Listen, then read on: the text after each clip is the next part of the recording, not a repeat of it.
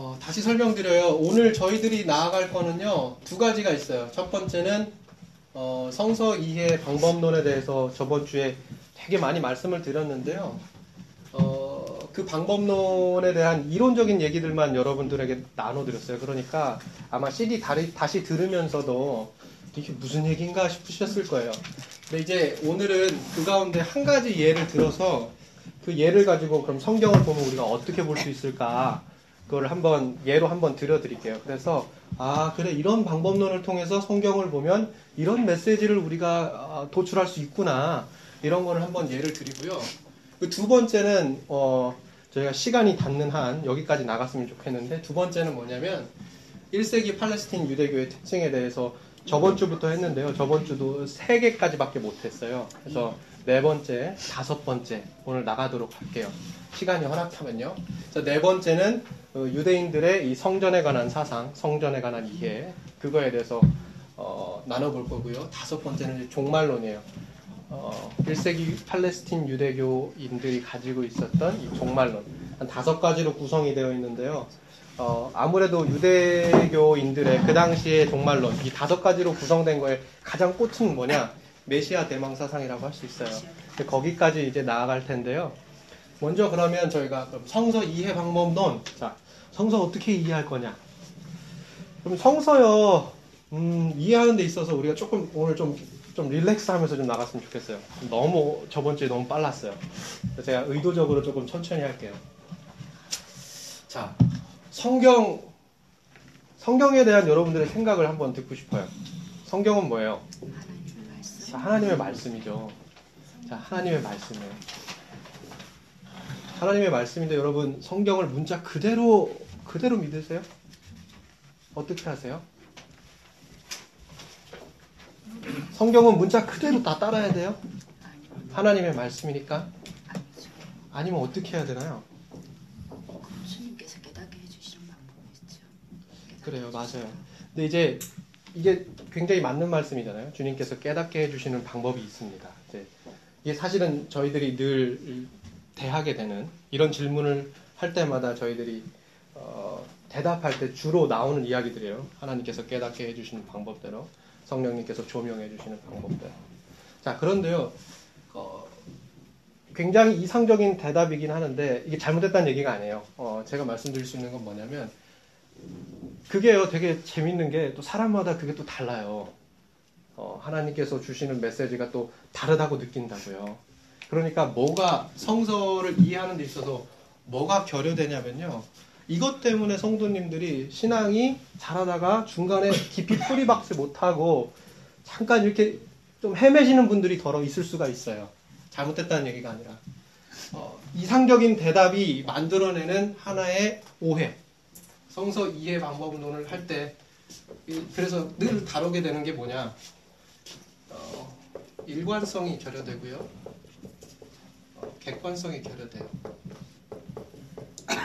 한마디로 얘기하면 그렇게 말할 수 있는 증거가 뭐냐라고 했을 때 이게 굉장히 이제 베리하게 되는 거예요. 다양해져요. 일관성도 없고 객관성도 없고. 자 예를 들어 드릴게요. 여러분 저희 다윗이 골리앗을 상대할 때 뭘 가지고 가요? 물맷돌 가져가잖아요. 몇 개 가져가요?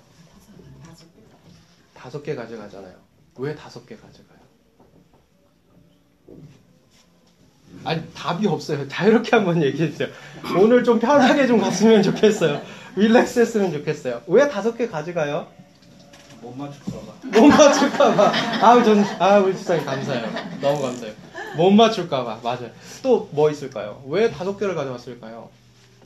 우리 한기채 목사님 되게 재밌게 얘기해 주셨는데 기억나세요? 혹시 한기채 목사님이라고 저희 섬기는 교회 그 부흥회 강사로 오셨던 분이 계세요. 근데 왜 다섯 개를 했을까? 그거 되게 재밌게 얘기해 주셨는데 기억나세요? 어, 어떤 어떤 거죠? 하나씩 주우면서 기도하시면서 음, 주여 주여 주여, 주여 하면서. 네, 다섯 알을 주우셨는데 네. 뭐 하나로 끝났다. 하나로 딱 끝났다고. 네, 끝났다고. 하나님은 나의 믿음보다 더 네. 음, 크신 일을 계획하셔가지고 하나님이 탁 맞추게 하셨다고 그죠? 자 그래요? 진짜 그래요? 왜 다섯 개예요? 더 가져가면 무거우니까. 더 가져가면 무거우니까 또 던져야 되니까. 하나는 믿음이고 또 하나는 소망이고 또 하나는 사랑이고 뭐 이래요? 뭐예요? 돌이, 다섯 개밖에 없었을 것 같아. 주위에. 주위에 다섯 개밖에. 자, 저희가 이 별거 아닌 것 같잖아요. 근데 이거 하나 가지고도요 의견이 굉장히 많아요. 서로마다 해석하는 포인트 포인트가 다르다고요. 그러면 아까 뭐요? 그 일관성과 그 객관성이 결여가 되는 거예요. 그러니까 성도님들마다 말씀을 보는 눈이 달라지고 그 보는 눈이 달라지면서 서로 간에 의견이 대립하게 되고 판단하게 되고 신앙이 자라기보다 신앙을 통해서 나눔을 하기보다 어때요? 서로 분쟁하게 돼요. 자, 왜 다섯 개일까요? 제 딸일 것 같은데요. 왜 다섯 개예요? 왜? 자, 여러분. 아, 네. 저희 문 좀 닫아주세요. 제 딸인데. 네. 자. 다윗이 누구하고 싸웠죠? 골리앗. 자, 골리앗이 어디 장수예요? 그때 당시 이스라엘이 누구하고 싸웠어요? 자, 그래요. 봅시다. 이스라엘과 블레셋이 있어. 이 둘이 싸웠죠. 네. 자, 근데요, 여러분 그거 아셔야 돼요. 블레셋이요 국가가 아니에요. 블레셋은 국가가 아니에요. 블레셋은 뭐예요? 다섯 개 해양 민족의 연합이에요. 자, 보세요. 이게 이제 지중해가 있고요. 갈릴리가 있고, 요단강이 있고, 사해가 있어요. 자, 지중해를 근방으로 여기에 다섯 개 해양 민족이 있어요. 12세기 때 출현했다고 추정을 해요. 자, 가스,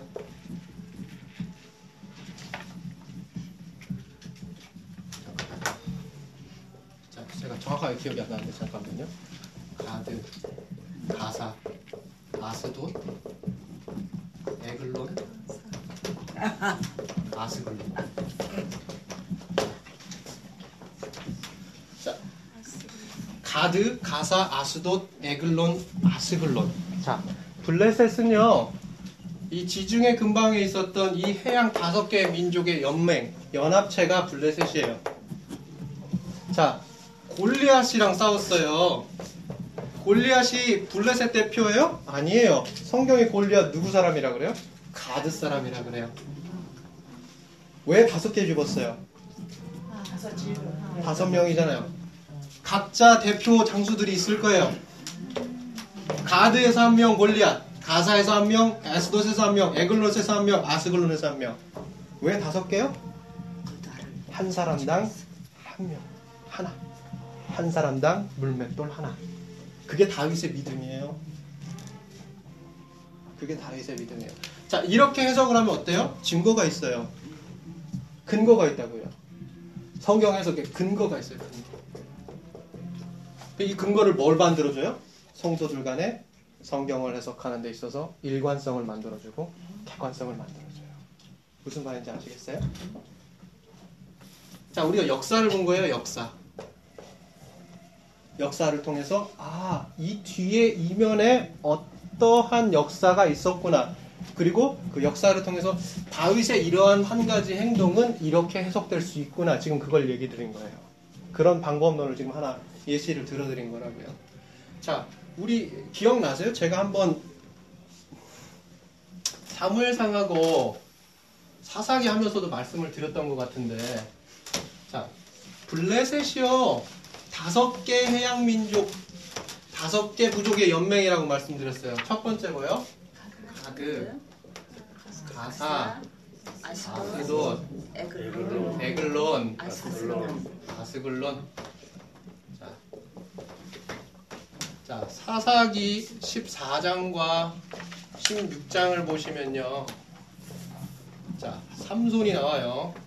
삼손이 블레셋의 다섯 개 연맹 중에 두 개 도시를 쳐요. 가동. 아스굴론, 그 다음 어디요? 가사. 요 두 개를 삼손이 쳐요. 삼손이 누구예요? 이스라엘을 대표하는 사사예요. 사사. 하나님이 사사 삼손을 통해서 블레셋을 치셨어요. 블레셋에 하나님께서 살아계심을 하나님께서 이 온 우주 만물을 다스리시는 참신이라는 사실을 알려주셨는데 누구한테요? 먼저 가사한테 그리고 가스굴. 자 삼손 다음에 사사 누구예요? 엘리. 엘리 다음에 사사 누구예요? 사무엘이죠. 자 사무엘이에요. 사무엘 5장 보세요. 5장 보시면요. 아직 엘리에서 사무엘로 정권이 넘어가기 이전에 발생했던 한 가지 중요한 사건이 나와요. 그 사건이 뭔지 아세요? 법계 가 뺏기는 사건이에요. 법계가 뺏기는 사건이에요. 자, 여러분, 법계 뺏기는 거에 대해서 설교 말씀 굉장히 많이 들어보셨을 거예요. 그런데 한 번쯤 이렇게 생각해 보세요. 자, 이스라엘 사람들이 하나님이 패배했다고 생각했어요. 아, 우리가 블레셋을 이기기 위해서 하나님의 법궤를 끌고 왔는데 하나님께서 우리와 임, 우리와 함께 하심으로 우리에게 이 전쟁 가운데 임재해 주심으로 우리가 이길 줄 알았어요. 패배했어요. 그래서 이스라엘 사람들이 하나님 원망하고 아, 우리 하나님이 어, 블레셋 신보다 약하구나. 아, 그 전쟁의 신, 그 우주 만물의 창조주 하나님이 아, 블레셋 신보다 약하구나. 그런 패배 의식에 갇혀 있었어요. 그런데 하나님 진짜 패배하셨어요? 아니에요. 하나님은 블레셋에 가셔서 승리하고 계셨죠. 다곤 신상이 엎어지고요. 전염병과 역병이 돌아서 블레셋 민족들을 싸그리 하나님께서 심판하셨어요. 하나님이 살아계신 것을 목격하게 했어요. 그래서 어떻게 돼요? 결국에는 이렇게 블레셋으로 갔던 그 수레가, 그 법궤가 어떻게 돼요? 다시 돌아와요. 다시 돌아오는데 그 경로가 굉장히 의미심장해요. 먼저 어디로 가요? 아수도스로 가요. 여기에서 역병이 도니까 어떻게 돼요? 가드로 갑니다. 그리고 나서 역병이 돌고 전염병이 돌아서 또 사람이 죽이 어디로 가요? 에글론으로 가요. 자, 그럼 어떻게 돼요? 다섯 곳이 다 하나님이 누구신지 알게 되는 거예요. 자, 저희가 막 여러 가지 해석이 가능해요.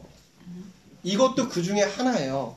이게 맞다, 틀리다 이런 게 아니라, 자, 이러한 역사적 context 하나만 알더라도 성도님들 사이에 성경을 보는 눈을 저희가 보다 더 일괄적으로, 보다 더 객관적으로 근거를 가지면서 볼 수 있는 눈을 키울 수 있다, 없다?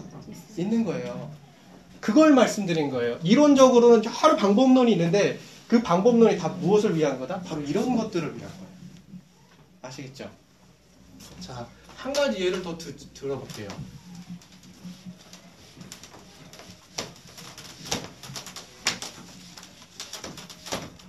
저번 주보단 그래도 낫죠? 네.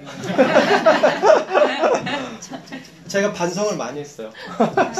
CD 들으면서 좀 누웠어요. 자, 자, 다시 한번 봅시다. 우리 성경 말씀, 하나님 말씀인데요. 우리 하나님 말씀, 자, 이 성경 말씀, 하나님의 영감으로 된 이 말씀, 우리가 다 믿잖아요. 하나님께서 영감으로 주신 이 말씀 다 믿어요.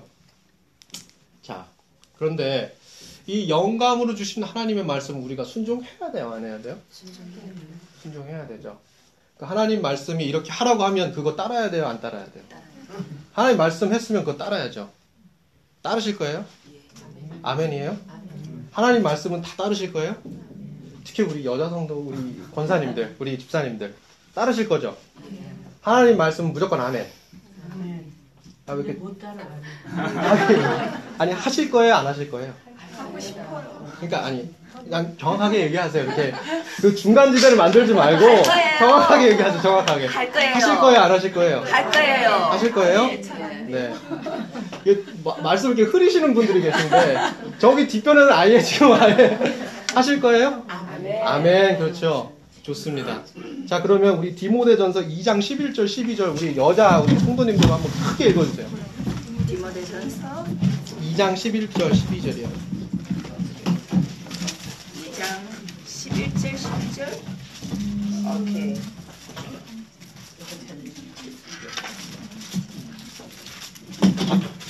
자, 8절부터 어 9절부터 보시죠. 9절부터 12절까지입니다. 자, 크게 한번 읽어주세요. 9절부터 12절까지 시작. 또 이와 같이 여자들도 단정하게 옷을 입으며 소박함과 정절로서 자기를 단장하고 땀머리나 흠이나 진주나 가치로서 하지 말고 오직 선행으로 하기를 원하노라 이것이 하나님을 경외하는 자들에게 마땅한 것이다 여자는 일체 순수함으로 조용히 해오라 여자가 가르치는 것과 남자를 주관하는 것을 허락하지 않는 하나님이 오직 조용할지니라 아, 어때요? 아, 우리, 우리 다 아멘 하시네요. 우리 남자는. 아, 누가 아멘 해야 되는 거예요, 이거?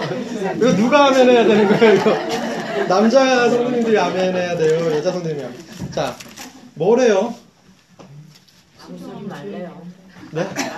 아무 소리 말래요? 거기 뭐라고 나와 있어요? 머리를 어떻게 하래요? 네? 거기 보니까 이렇게 나와요.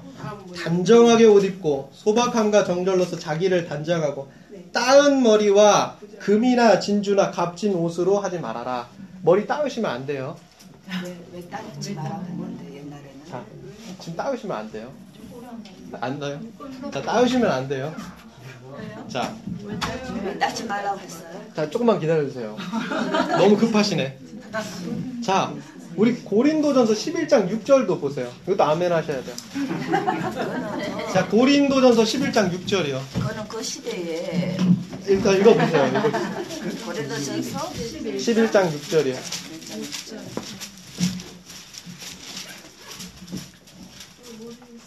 많이 여자가 자, 시작 크게요. 만일 여자가 머리를 가르지 않고는 깎을 것이요 만일 깎거나 미는 것이 여자에게 부러움이 되면 가르치니라 자, 뭐래요? 여자가 교회 오려면 머리 다 밀어버리래요. 안 밀 거면 머리에 수건을 대래요. 여러분, 카톨릭 가보시면 여자 성도님들 다 머리에 수건 하죠. 다 이 말씀 때문에 비롯된 거거든요. 네. 자, 보세요. 왜, 왜 이런 말씀이 나오죠?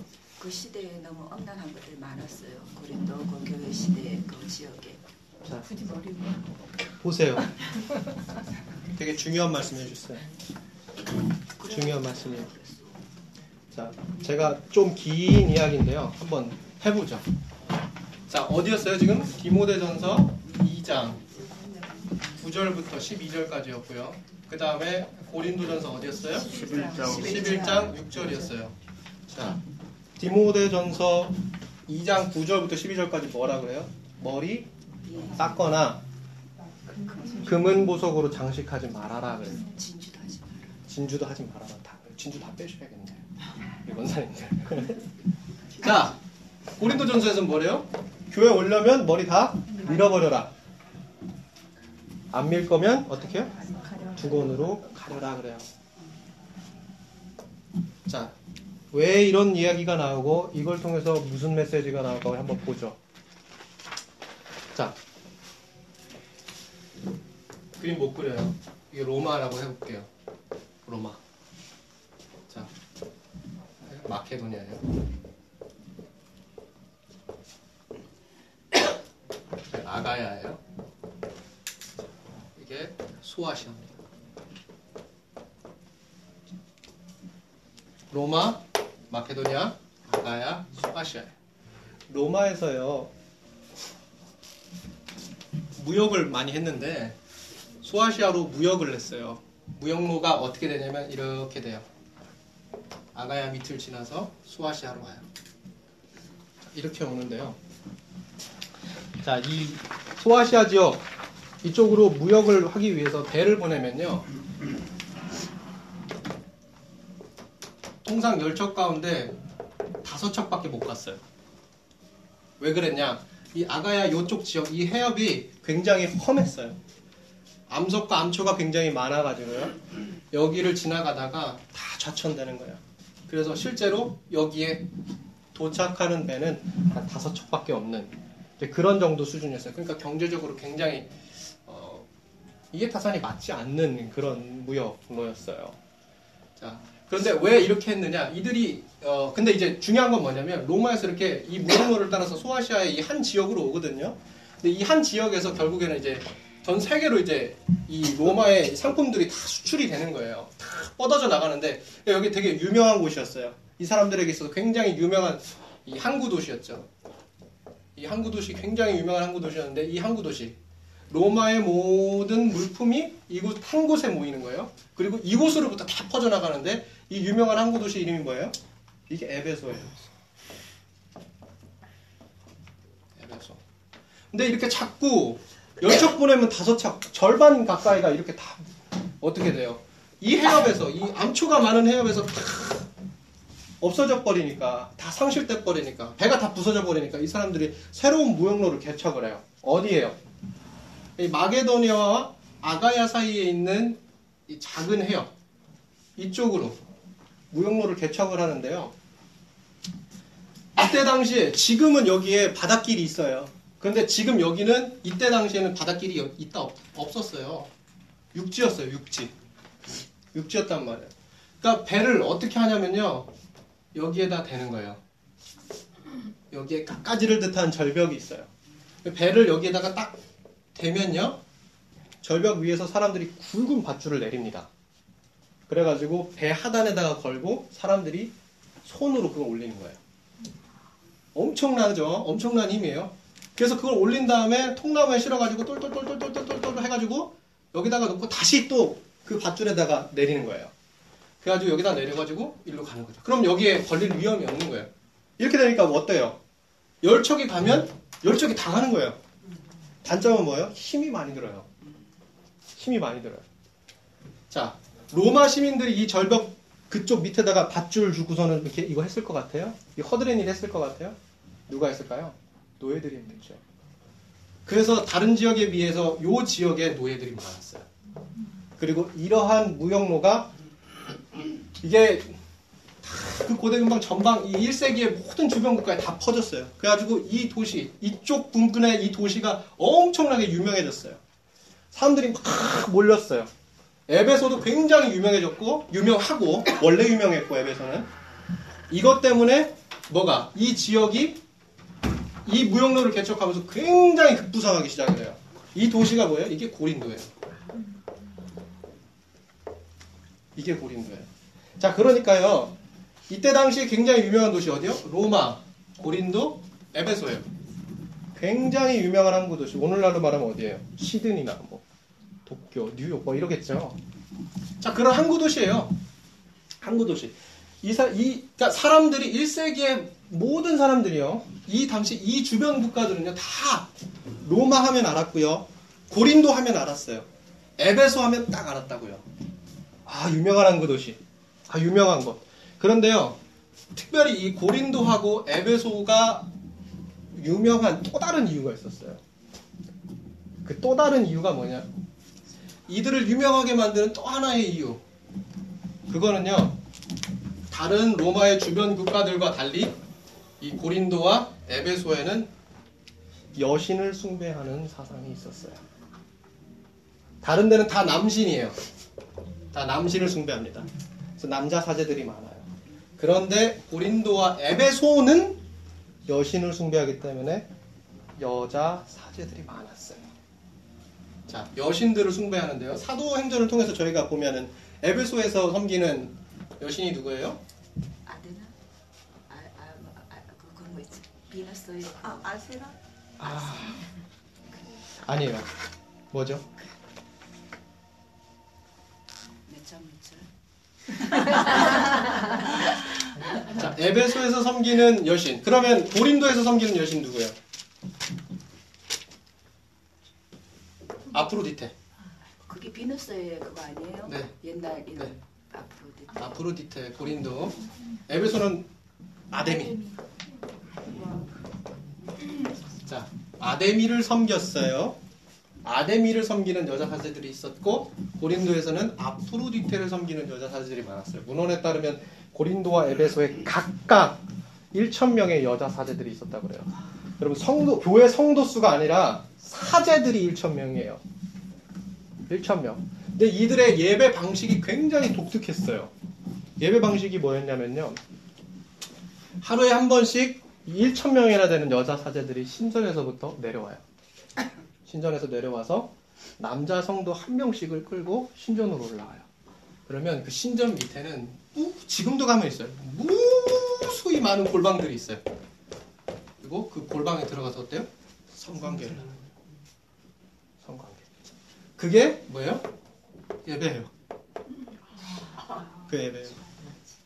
부흥이 됐을까요? 안 됐을까요? 부흥이 엄청 되는 거예요. 교회 나오지 말라고 그러는데 나오는 거예요. 남자 성도 수가 막 늘어나요. 막 부흥해요. 엄청 부흥하는 거죠. 그러니까 막 사람들이 몰려 에베소, 고린도, 여자 사제들 예배 드리겠다고 모이는 거예요. 말이 좋아 여자 사제지 이거 누구예요 다? 창녀예요 창녀. 창녀예요 창녀. 자 아데미 여신을 섬기는 여자 사제들의 행태. 이 행실이 어떠냐? 어때요? 머리를 닦고 금은 보석을 장식한 사람들. 자, 에베소를 이렇게 걸어가잖아요? 그러면 백 중에 백 머리를 닦고 금은 보석을 장식한 사람 누구예요? 백. 자, 그러면 자, 디모데전서가 누가 누구에게 쓴 거예요? 사도 바울이 에베소에서 목회를 하고 있는 디모데에게 쓴 편지가 뭐예요? 디모데전서예요. 그럼 사도 바울이 지금 뭐라고 얘기하는 거예요? 지금 여기다. 너네 청녀처럼 하고 다니지 말아라. 행실 바르게 해라. 너네 아데미 신전의 여자 사제들, 그 창녀들처럼 그런 행실하고 다니지 말아라. 그 얘기하는 거예요. 자, 그런데 고린도 아프로디테 신전을 신전에서 이 섬기고 있는 여자 사제들은 조금 또 달랐어요. 이 사람들을 이 여자 사제들은 어떻게 달랐어요? 어떻게 달랐을까요? 어떻게 달랐어요? 힌트가 있잖아요. 머리를 길게 들였대. 머리가 다 밀려 있어요. 대머리요. 번쩍번쩍해. 자, 그래가지고요. 1세기 무렵을 배경으로 하고 있는 헐리우드 영화를 보시면요. 지금도 마찬가지예요. 성창들, 창녀들은요. 둘 중에 하나예요. 첫 번째, 주렁주렁 금은 보석을 달고 머리를 닦거나 아니면 머리가 밀려 있어요. 둘 중에 하나입니다. 이거는 고고학적으로 다 증명이 된 사실이에요. 자, 그 지금 뭐라 그래요? 고린도전서 11장 6절에서 그래서 사도 바울이 뭐라 그러는 거예요? 교회에 나가는 여자 성도들 어떻게 해요? 머리를 밀거나 아니면 두건을 써라. 그런데요, 여기에는 조금 다른 메시지가 있어요. 조금 달라요. 왜 그랬을까? 왜 그랬을까? 한번 생각해 보세요. 한번 생각해 보세요. 결혼을 했어요. 결혼을. 한 3개월 전에 결혼을 했어요. 제가, 제가 여자라고 생각을 해보시고. 자, 3개월 전에 결혼을 했어요. 한 남자하고 결혼을 했는데 그 남자가 자그마치 한 35년 동안 이 아프로디테 신전에서 예배를 하던 예배 숭배자였어요. 그런데 저를 만나고 예수님 믿고 교회를 다니기 시작하면서 그걸 딱 끊었어요. 딱. 교회 나온 지 3개월 됐어요. 고린도 교회예요. 자, 고린도 교회 어떻게 세워졌어요? 사도 바울이 2차 전도 여행 때 1년 6개월 동안 머물면서 힘과 열을 다해가지고 세운 교회, 고린도 교회. 1년 6개월 동안 잘 교회를 부흥시켜 놓고 어디로 가요? 안디옥으로 가요. 그렇게 사도 바울이 안디옥에 머물 때에 고린도에서 예상치 못한 일이 하나가 딱 발생을 해요. 누구도 예상하지 못한 일이 발생해요. 복음을 열심히 전했는데요. 이것까지는 예상 못했어요. 어떤 거요? 교회에 그 반짝반짝거리는 그 민머리의 성창들이 나타난 거예요. 왜요? 예수를 믿기 거예요. 누구 때문에? 사도 바울의 복음 때문에. 근데요, 그 남편하고 문을 열고 딱 들어갔는데 앞에 막 번쩍번쩍거리는 창녀들이 있는 거예요. 그런데 그 중에 한 사람이 탁 뒤돌아서 저를 봐요. 남편을 봐요. 그리고 남편을 안다는 듯이 웃어요. 그리고 남편이 흠칫. 여러분 이런 일이 안 일어났을 것 같아요? 둘이 서로 모를 것 같아요? 35년을 그 짓을 했는데 왜 몰라요? 자 여러분이라고 생각해 보세요. 내 남편이 이제 3개월 됐어요. 35년간 그렇게 몸 섞었던 창녀가 교회 앞에 있어요. 아유 성도님 왜 이제 오셨어요? 당신도 구원의 백성입니다. 아유 당신 사랑받을 만한 사람이 이렇게 할 수 있어요? 그렇게 할 수 있어요? 여러분이라면 그렇게 할 수 있어요? 그게 가능해요? 불가능했어요. 그러니까 어떻게 돼요? 분리가 일어나. 정죄해요. 차별합니다. 이게 안디옥에 있는 사도 바울 기 들어가는 거예요. 사도 바울이 그래서 고린도에 뭐를 해요? 편지를. 그게 바로 고린도 전서예요. 그러면서 뭐라 그래요? 너희 여자 성도들아 잘 들어라. 너희는 교회 올 때 머리를 밀거나 아니면 머리에 두건을 써라. 왜 그래요? 분리하지 마라. 정죄하지 마라. 차별하지 마라. 이거예요. 여러분 디모데전서에 나와 있는 머리 닦거나 금은 보석 장식한 거 그거 다 없애라는 말이요. 사도 바울이요. 히브리서를 제외하고 13개의 서신서를 썼어요. 13개. 근데 13개 가운데요. 그 말씀은요. 딱 여기 하나 나와요. 머리 밀라는 말씀 딱 여기 하나 나와요.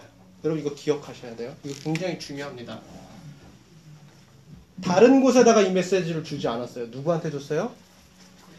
아데미 신전에 관련해서는 디모데에게, 에베소 교회에, 그리고 고린도 교회에 관해서는 어떻게 해요? 고린도 전서를 통해서 고린도 교회. 여러분, 이거 제가 나중에 또 정리해 드릴게요. 이거 되게 중요해요. 어찌됐든 간에 이 분리, 정제, 차별, 이거를 막으려고 했어요. 여러분, 흔히 우리가요, 복음의 정수, 복음의 정수를 담은 책 하면 뭘 꼽아요? 로마서, 갈라디아서 뽑죠. 두 가지를 뽑아요. 복음의 정시가, 정수가 거기에 다 녹아져 있어요. 그래서 우리가 로마서, 갈라디아서를 복음의 정수를 담은 책이라고 얘기를 해요. 그런데요, 가장 기가 막힌 복음의 선언을 담고 있는 구절은요, 로마서하고 갈라디아에서 있지 않아요. 어디에 있는 줄 아세요? 고린도후서에 있어요. 고린도후서 어딜까요? 자, 아세요? 고린도후서 어, 5장 17절이에요.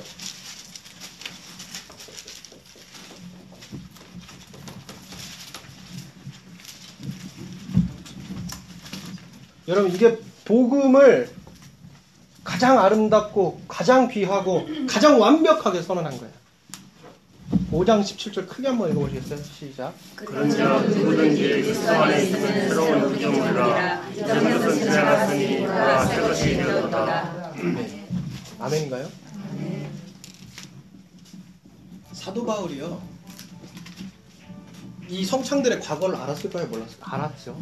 다 들었어요. 다 얘기 들었어요. 그래서 얘기하는 거예요. 그래, 나 과거 나 안다. 너희들의 과거 다 안다. 다. 얼마나 더럽게 사는지 다 알아. 그런데, 그런데 말이야. 너무 중요한 게 있다. 뭐예요? 이제 더 이상 하지 않는다. 이제는 끊었다. 이제는 돌아섰다. 그리고 가장 중요한 건 뭐예요? 예수 믿기로 했지 않냐. 그러면 누구든지 예수 안에 있으면 새로운 피조물 아니냐. 이전 것 다 지나가지 않았냐. 사도 바울이 그 얘기하는 거예요. 여러분 왜 이 메시지가 중요해요? 왜 이 메시지를 왜 이 여기에다가 한 거예요? 왜 이 고린도 후서에서 주시는 거예요? 왜요? 이 교회가 바로 이 이슈 때문에 골머리를 쏟고 있었어요. 이 메시지를 주면서 고린도에 있는 분리, 정죄, 차별 이거를요 어떻게 해요? 사도 바울이 파해시켜. 자 보시죠. 정리할게요.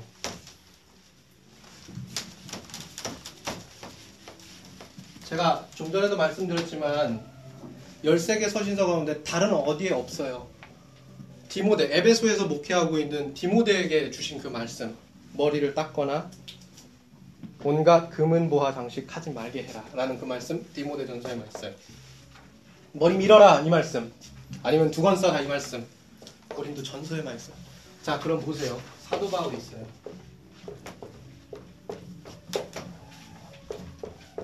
성경이 있어요. 자, 고린도 전서를 예를 들어볼게요 사도 바울이 성경을 써서 누구한테 주는 거예요? 고린도 교회에 주는 거예요 자, 이 말씀이 이 고린도 전서가 누구를 위한 말씀이에요? 누구에게 주고자 하는 말씀이에요? 고린도 교회 교인들에게 주는 말씀이에요. 자, 그럼 우리의 위치가 어디쯤 될까요? 성경과 고린도 교회 사이에요? 아니면 이 뒤일까요? 어디에요? 앞이에요? 뒤에요? 뒤죠? 자, 사도 바울 선생님이 지금 저희 2016년 3월 며칠이에요? 27일인가요? 자, 고린도 전서 후서를 필사할 때, 야, 내가 저기 저 애틀란타에 있는 섬기는 교회에 2016년 3월 27일에 성도님들이 모여가지고 말씀을 상고하니까 그들을 위해서 내가 고린도 전서 후서를 써야겠다 이러면서 썼을까요? 그랬을 것 같아요. 그럴 리가 없잖아요. 그럴 리가 없어요. 누구를 위해서 썼어요? 고린도 교회 교인들을 위해서 썼어요. 제가 이 말씀 왜 드리는 줄 아세요? 자, 성경 말씀이요. 문자적으로 의미가 있는 대상이 있어요. 그 대상, 첫 번째 대상, 고린도전서 같은 경우에는 고린도 교회예요. 이 사람들을 어려운 말로 원독자라고 그래요. 그리고 우리는 뭐예요? 후자에 속하는 사람들이에요. 후자. 자, 그러면 이 문자 그대로 적용되거나 아니면 이 텍스트가 의미가 있는 대상이 아닌 우리에게 있어서 이 말씀은 어떤 걸 우리는 이 말씀을 통해서 뭘 취해 봐야 돼? 진리를 취하는 거예요. 이 진리가 뭐였어요? 고린도전서 같은 경우에는 차별하지 말아라. 그런 이제 그리스도 예수 안에 있으니 이전 것은 지나갔다. 뭐라 새 것이 되었다. 복음 그 진리를 자, 그래서요 성서 이해 방법론 해석이 왜 필요해요? 여러분 해석이 필요해요. 이 성경의 성경 자체가 가지고 있는 그 의미가요. 원독자에게는 이러한 의미로 고린도전서 같은 경우에는 이런 역사적 컨텍스트와 함께 이렇게 지금 제가 말씀드린 방식으로 의미가 전달이 된단 말이에요. 그런데 우리한테 적용을 할 수는 없어요. 머리 미르실 거예요? 아니잖아요. 그러면 그걸 통해서 우리가 봐야 되는 게 뭐예요? 그 말씀을 통해서 하나님께서 주시고자 하는 메시지가 뭐였어요? 그 진리의 말씀이 뭐였냔 말이에요? 뭐예요? 차별하지 말아라. 예수 그리스도 안에 있으면 뭐예요? 새로운 피조물입니다. 여러분 복음을 믿고 받아들여라. 그거예요. 우리는 그걸 받아들이는 거예요. 저번 주에 막 이론적으로 말씀을 드렸잖아요. 그 가운데 하나 바로 이런 거거든요. 제가 지금 예시로 들어드린 게 이제 귀납 기납적 성서 연구법이라고 해가지고 이제 그런 방법론 가운데 여러 그 방법, 방법론 가운데 하나인데요. 지금 예를 하나 들어드린 거예요. 아 성경을 아 이런 이론들 저번 주에 말씀드린 그런 이론들 가운데 한 가지 방법론인데 아 그런 방법론을 통해서 메시지를 보면 아 이렇게 볼 수 있구나. 이 짧은 것 같지만 이 안에 이러한 역사가 숨어 있고 이러한 의미가 있었고 이 의미는 1차적으로 누구를 대상으로 하고 있고 그리고 최종적으로 우리에게는 어떠한 메시지가 적용되는구나 이거를 우리가 알게 되는 거예요. 무슨 말인지 아시겠죠? 저번 주에 제가 이걸 말씀을 드리려고 했는데 막 너무 시간에 급박하니까 막 밀고 갔어요. 죄송해요. 좀 아시겠죠? 네. 자 그러면 1번 저희가 좀 다뤘고요. 2번 그러면 지난주에 다 못 다룬 내용 저희가 한번 좀 다뤄볼게요. 자, 어, 저만 덥나요? 덥네요. 벗을게요. 죄송합니다. 그러면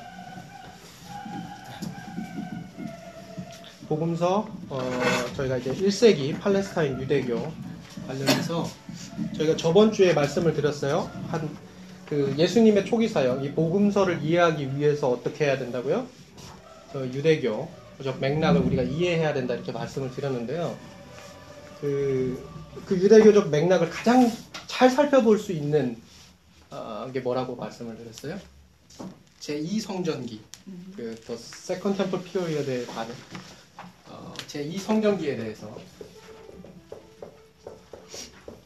그리고 이제 성전 제2 성전기에 이 유대교가 가지고 있었던 다섯 가지 특징을 살펴보는 것이 어, 예수님의 초기 사역을 이해하는데 그리고 예수님께서 만났던 사람들의 사상이라든지 삶을 이해하는데 어느 정도 도움이 된다. 그렇기 때문에 우리가 이걸 고려해야 된다 이렇게 말씀을 드렸어요. 그래가지고 첫 번째가 뭐였어요? 유일신 사상. 자, 첫 번째가 유일신 사상에 관한 거였고요. 그리고 두 번째가 뭐였죠? 순익이라는 키워드. 네? 순익이라는 키워드. 그 맞아요. 그거 뭐라 그래요? 선민 사상이라고 그래요. 자, 세 번째 뭐예요? 율법. 율법이죠. 율법 가운데 특별히 뭐였어요? 어, 할례와 안식일과 음식 규정이 돼 있어요. 할례, 안식일, 음식 규정. 그리고 음식 규정이죠. 자, 그리고 세- 네 번째. 네 번째가 뭐냐? 제너럴하게 얘기하면 땅이고요. 조금 구체적으로 얘기하면 성전이라고 할 수 있겠어요. 예루살렘 성전이요. 예루살렘 성전을 중심으로 한 그 땅. 그리고 그 땅 안에서 모여있는 그 공동체.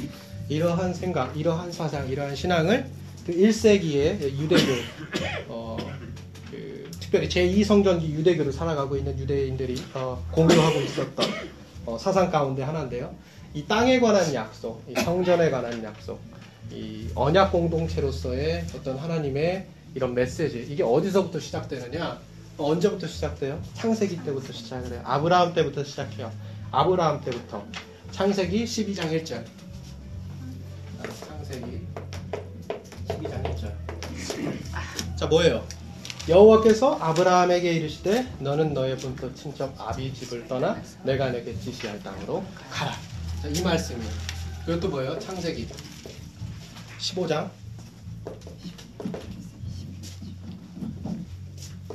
18절로 21절.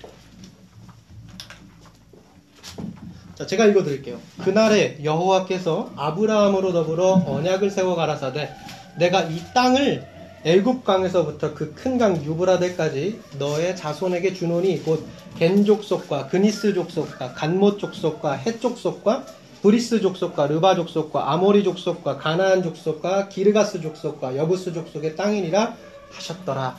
자, 이 땅을 주시겠다는 약속을 해주셨어요. 자, 이 땅을 주시겠다는 이 아브라함과 맺으신 이 최초 언약이 언제 가서 한번 갱신이 돼요? 언제 갱신돼요? 모세 때 가서 갱신돼요. 시내 언약이라고도 하고. 출애굽할 때 어때요? 히브리 민족을 포함한 수많은 이름 모를 민족들이 다 흩어져서 나왔어요. 같이 와 하고 나온 거예요. 와 하고 나와가지고 홍해를 건너고 세겜에 도착해서 그 사람들이 어떻게 해요? 언약을 해요. 하나님의 백성 언약 공동체. 그러면서 어떻게 돼요? 이스라엘이라는 이름이 되는 거예요. 자, 그런데요. 이 언약 공동체, 이렇게 새롭게 갱신시켜 주신 이, 이 땅의 공동체, 언약 공동체. 이때부터 이스라엘 사람들이요. 이 땅에 관한 소위 땅, 성전, 이걸 약속해 주신 하나님의 이 언약이라고 하는 이 신학이요. 이 신학과 신앙이 굉장히 발전하기 시작을 해요. 그게 가장 기가 막히게 꼽힌 책이 뭐예요? 신명기예요. 신명기. 신명기에서 이 언약 공동체로서의 신학 사상이 굉장히 뿌리 깊게 그리고 굉장히 어, 발전하고 깊이가 있게 생- 깊이가 있게 되는데요. 그 간, 간, 간, 간단하게 그 신명기 신학, 그 발전된 그 신명기 신앙을 여러분 우리가 잘 알고 있잖아요. 어떤 거예요, 그게? 만약 하나님께 순종을 하면 어떻게 돼요? 너희가 이 땅을 어떻게 해요? 얻고 차지하고 거기에서 번성하면서 살아가게 되는 거죠. 그런데 만약에 하나님의 말씀에 순종하지 않으면 어떻게 되는 거예요? 쫓겨나고 흩어지게 될 거다. 이렇게 되는 거예요. 그런데 또 하나님께서 그것만 하셨어요? 아니에요. 신명기 30장을 보면 어때요? 신명기 30장을 보면 어때요? 흩어만 하시는 게, 흩, 흩기만 하시는 게 아니에요. 그럼에도 불구하고 너희가 회개하고 돌아오면 어떻게 해요? 다시 기회를 주시겠다는 거예요. 다시. 약속의 땅으로 너희를 되돌려 주시겠다. 이 말씀을 주시는 거예요. 그러니까 어떻게 해요? 순종하고 불순종하고 거기서 끝나는 게 아니에요. 어떻게요? 하나님께서는 또 한 번의 찬스를 주시겠다 이 얘기예요. 또 한 번에. 조건이 붙어요. 뭐예요? 회개하고 돌아오면. 어디에 방점이 찍혀요? 돌아오면. 제가 레이기 할 때도 조금 말씀을 드렸는데요. 참 레이기를 같이 더 했었으면 좋았을 텐데 조금 아쉽네요. 자, 레이기의 핵심이 뭐예요? 희생제사의 핵심이 뭐예요? 하나님과 가까워지는 거예요. 멀리 나누어지고 떨어졌던 관계가 가까워지는 거예요. 나의 본성과 욕망과 죄악된 것들이 다 깨지는 거예요. 그리고 하나님과 나누어졌던 관계가 회복되는 거예요. 클로즈니스라고 했어요. 가까움. 이게 희생제사의 가장 중요한 포인트예요. 이게 코어 밸류고 목적이에요. 자, 다시 말씀드려요. 신명기 신학의 가장 큰 꽃은 뭐예요? 제사를 통해 회개를 통해 어디요? 하나님과 가까워지는 거예요. 하나님께 돌아가. 이게 되게 중요해요. 신명기 신학은 여기까지 와야 돼요. 불순종했으니까 심판하고 끝이 아니에요. 거기서 끝나는 게 아니에요. 우리 하나님 그렇게 아, 그렇게 무섭지 않아요. 하나님 공의로운 분이시지만 또 자비로운 하나님이세요. 그 사실 여러분 한번 기억하시고요. 중요한 건 뭐예요? 자, 어찌됐든 간에 하나님께서 그렇게 순종하고 불순종하는 것에 따라서 이스라엘 백성들을 땅에서 어떻게 해요? 쫓아내기도 하시고 땅 안으로 그들을 받아주셔서 그들을 번성케 하시기도 해요. 하나님께 순종함으로써 땅에서 번성케 해주겠다고 하는데요. 왜요? 왜 자꾸 이런 게 중요한 거예요? 왜 땅을 둘러싸고 하나님이 이렇게 그래요? 자꾸 왜 이 땅을 둘러싸고 하나님이 자꾸 이 땅에서 나가게도 했다가 들어오게도 했다가 왜 그래요? 이 땅이 거룩한 땅이기 때문에 그래요. 민수기 35장 34절이에요. 왜 거룩해요? 하나님 이렇게 얘기해 주세요. 너희는 너희가 거주하는 땅, 곧 내가 거주하는 땅을 더럽히지 말라. 왜 이 땅이 거룩해요? 왜 이 땅에서 순종하면 살고 불순종하면 나가고 흩어버리고 왜 그래요? 이 땅에 누가 계세요? 하나님이 계십니다. 하나님이 계시기 때문에 거룩해요. 하나님이 그들과 함께 하시기 함께 하시겠다고 하셨기 때문에 그 땅이 거룩해요. 민수기 몇 장이었어요? 35장 민수기 35장 어, 34절이에요. 34장. 네. 자, 그럼 한번 우리가 생각을 해보세요. 자, 한번 같이 한번 생각을 해봅시다. 이 거룩한 땅이요. 이 거룩한 땅을 이방인들이 무력으로 탈취한 거예요. 그리고 약 500년간 무력으로 탈취한 자신들의 이 거룩한 땅에 머물면서 하나님 아닌 각종 우상신들을 섬기고 죄와 폭력으로 얼룩진 사회를 만들었어요. 그럼 한번 생각해 보세요. 바벨론 통치 이래, 페르시아 통치 이래, 헬라 제국 통치 이래, 그리고 로마 통치 이래 유대인들이 어떻게 된 거예요, 지금? 약 한 500년 동안 자기들의 땅이었던 곳에서 뭐가 되는 거예요, 지금? 죄수가 되고 노예가 되는 거예요.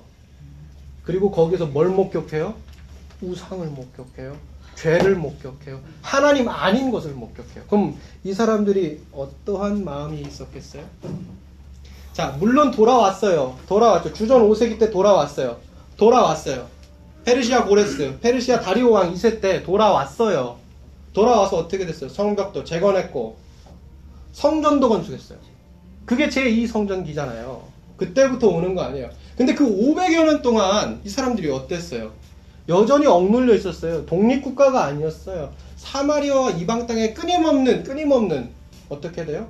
억압과 착취를 당했단 말이에요. 그러니까 이 사람들이 어떻게 해요? 애굽에도 붙었다가, 페르시아에도 붙었다가, 여기저기 붙었다가 안 되니까, 하나님한테도 구해봤다가, 또 틈나니까 또 다시 애굽에 붙었다가, 그러다가 계속 정을 맞는 거예요. 계속 정을 맞아요. 그 누구예요? 히스기야가 대표적인 인물이에요. 기도하면 뭐예요? 그렇게 막 여기저기 붙는 거예요, 그냥. 역사서 보세요. 히스기야가 대단한 인물이긴 해요. 그런데 정치적으로 그 사람이 그렇게 대단한 인물은 아니었어요. 국제관계에 있어서 눈이 되게 부족했어요. 읽는 눈이 부족했단 말이에요. 그러니까 막 여기저기 붙었다가 막 계속 정 맞는 거예요. 그렇지만 하나님이 도와주세요. 궁극적으로. 궁극적으로는 도와주세요. 하지만 그게 어떻게 돼요? 결국에는 그게 파멸의 씨앗이 돼요. 요시아가 그 뒤로요 계속 종교 개혁을 하는데도 하나님이 뭐라 그래요? 네가 이렇게 해도 소용 없다 그래요. 나의 이 심판의 불을 사그라뜨릴 수 없다 그러잖아요. 죄가 그만큼 무서운 거예요. 그렇게 됐단 말이에요. 자, 그럼에도 불구하고 계속 정신 못 차리다가 페르시아에서 헬레니즘 제국으로 넘어가니까 거기 또 통치받고 로마 제국에 패권이 넘어갔는데 또 어떻게 돼요? 그 아래 또 있는 거예요. 중간에 마카비 혁명이 있었어요. 160년경에. 그런데 어떻게 됐어요? 또 정 맞았어요, 로마한테. 왜요? 까불다가. 그래서 어떻게 된 거예요? 지금 500년, 근 600년간 어떻게 돼요? 이 사람들이? 계속 억압과 착취를 당하면서 자신들의 땅에서 뭐예요? 우상을 목격하고 하나님 아닌 것을 목격하고 독립국가로 살아가지 못하고 예배도 자유롭게 못 드렸어요. 그런 삶을 살았다고요. 그러니까 이 땅, 이 땅이 너무 중요한데 이 땅으로 하나님께서 회복시켜 주셨는데 그래서 여기 거주하게 해 주셨는데 이 사람들이 여전히 노예로 살아가니까 답답한 거예요. 느헤미 한번 보실래요? 9장 36절로 7절이에요. 느헤미야 9장 36절로 7절이에요. 여러분 이 땅에 들어와가지고 이 사람들이 지금 마음이 지금 이거예요. 지금 한번 같이 한번 크게 읽어볼까요? 이게 이스라엘 사람들의 마음을 대변해 주는 거예요. 느헤미야 9장 36절로 7절입니다. 자 크게 한번 읽어볼까요? 자 시작. 우리가 어느 날 종이 되었는데 곧 주께서 우리 조상들에게 주사 그것의 열매를 먹고 그것의 아름다운 소사를 누리게 하신 땅에서 우리가 종이 되었나이다. 우리의 죄로 말미암아 주께서 우리 위에 세우신 이방 왕들이 이 땅을 많은 소산을 얻고 그들이 우리의 몸과 가축을 입으로 가난하오니 우리의 곤란이 심하오며 어때요 지금? 자기 땅에서 이렇게 지금 살고 있는 거예요. 하나님께서 도, 돌아오게는 해주셨는데 어때요? 그 땅에서 종로로 타고 있는 거예요. 이러한 곤란이요 느헤미야 시대 이후로 주 1세기까지 그러니까 약 한 500년, 600년간 계속해서 지속이 돼요. 마찬가지로 이 마카비 2서 그러니까 주전 한 1세기경 이때를 배경으로 하는데요. 마카비 2서 1장 27절로 9절을 보면요. 유대인들이 이러한 곤란을 견디다 견디다 못해가지고 하나님 앞에 울부짖는 기도가 나와요. 더 이상 종이 아니라 하나님 백성답게 좀 살게 해달라는 그런 간절한 기도예요. 그 기도 내용이 이겁니다. 하나님 여호와 여호와 하나님이시여 흩어진 우리 백성들을 모으소서. 이방인들의 노예로 있는 이들을 자유케 하소서. 거절당하고 멸시당하는 이들을 보소서. 이방인들로 당신이 우리 하나님이심을 알게 하소서. 압제하고 거만하고 오만한 사람들을 벌하소서. 모세에게 약속하신 대로 당신의 백성들을 당신의 그 거룩한 땅에 심으소서. 어디요? 거룩한 땅, 성전을 중심으로 한 그 공동체 회복시켜 달라는 거예요. 그 언약 공동체 회복시켜 달라는 겁니다. 얼마나 멸시와 천대를 당했으면 얼마나 압제를 당하고 심령이 가난했으면 이런 기도가 다 나왔겠어요. 극적인 출애굽을 통해서 노예의 신분을 벗어났죠. 가나안 땅으로 그래서 들어왔어요. 여러분, 그 족속의 후예들이 지금 이 사람들이에요.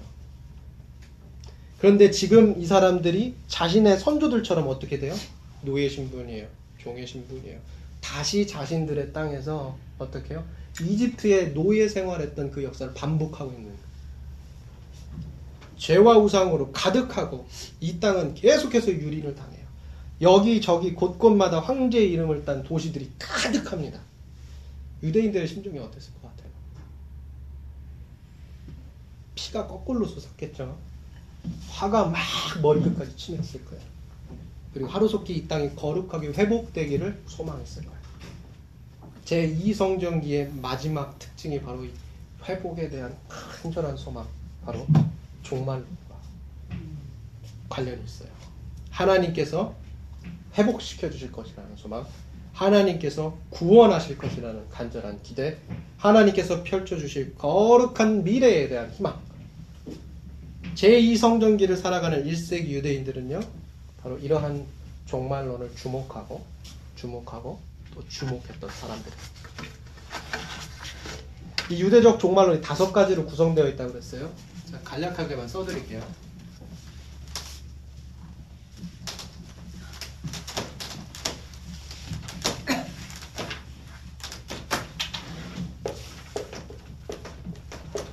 다섯 가지 있어요. 다섯 가지. 자, 첫 번째. 첫 번째는 온 이스라엘 12지파의 회복이에요.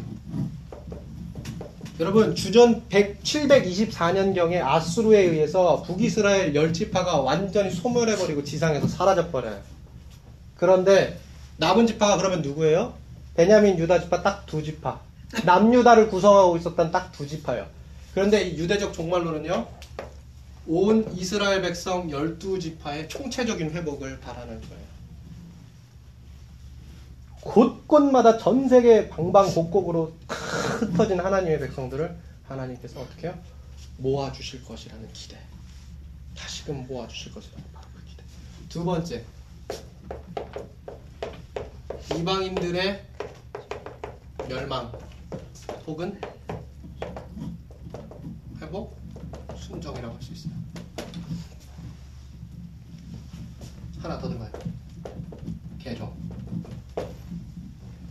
두 번째 뭐요? 이방인들의 개종이나 복종 혹은 멸망에 관한 거예요.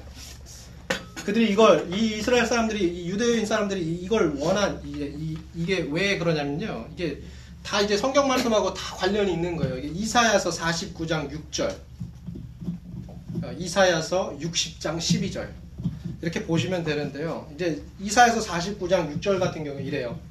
내가 또 너로 이방의 빛을 삼아 나의 구원을 베풀어서 땅 끝까지 이르게 하리라 그래요. 이방인들에게 구원을. 자, 그 길이 어디예요? 자, 이 유대인들을 통해서 하나님께서 그렇게 하시겠다는 거예요. 그런데 이사야서 60장 12절에서 이렇게 얘기해요. 너를 섬기지 아니하는 백성과 나라를 파멸할지니 이래요. 뭐요? 멸망. 멸망 아니면 개종 이거예요. 이거에 대한 어, 유대인들의 이 종말론적 사상이 있었고요. 두 번째 뭐예요? 새롭게 갱신된 정결한 성전에 관한 것이었습니다.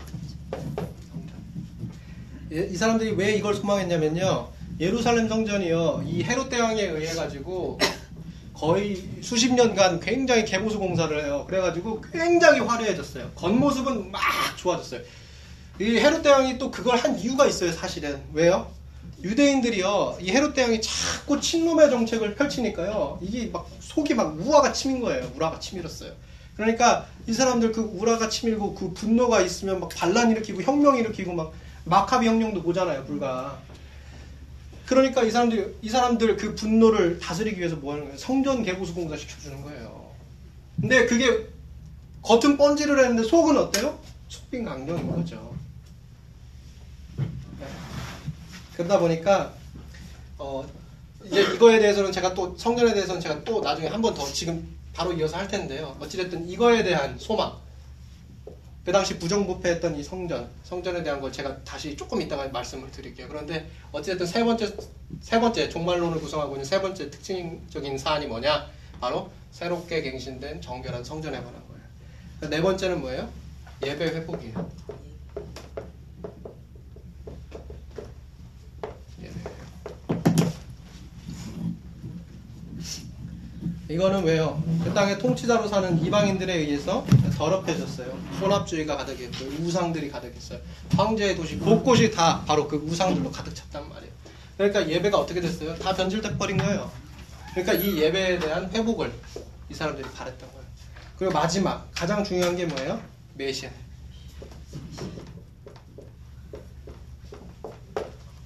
메시아에 대한 기대. 메시아에 대한 대망, 메시아를 대망하고 있는. 1세기 유대인들이요, 정치적으로 로마 제국의 치아 아래에서 그 억압 아래에 있었어요.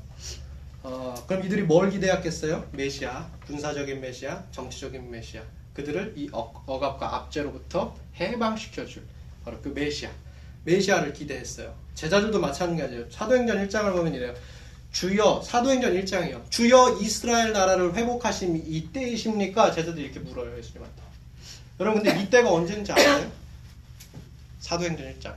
이때 언제예요? 예수님 죽었다 사셨어요. 부활 이후에요. 근데 이때까지도 제자들이 뭐예요? 예수님이 어떤 분인지를 모르는 거예요, 지금. 뭘 위해 오셨는지 아직도 모르는 거예요, 아직도. 정치적인 메시아를 대마하고 있는 거예요. 그러니까 예수님이 답답하니까, 너무 답답하니까 이렇게 말씀해요. 뭐라고요? 때는 너희 알 바가 아니다. 그러면서 뭐라고 하세요? 너희가 성령을 받으면 권능을 받고 예루살렘과 온 유대와 사마리아와 땅 끝까지 이르러 내 증인이 되리라. 새로운 사명을 주셔요. 근데 참 안타까워요. 많은 유대인들이요. 심지어 제자들까지도 정말 이 부활 직후까지도요. 아, 정신을 못 차려요. 예수님이 어떤 분이신지에 대한 감이 없는 거예요. 감이. 다 뭐 때문에 그래요? 이것 때문에 그래요. 군사적인 메시아, 정치적인 메시아, 로마로부터 이 업제로부터 근 600년간 이방인의 통치를 받으면서 어떻게 됐어요? 그냥 다 그냥 종로로 타느라 정말 힘든 거예요. 600년에 600년. 세대가 몇 개가 바뀌는 거예요. 안 그래요?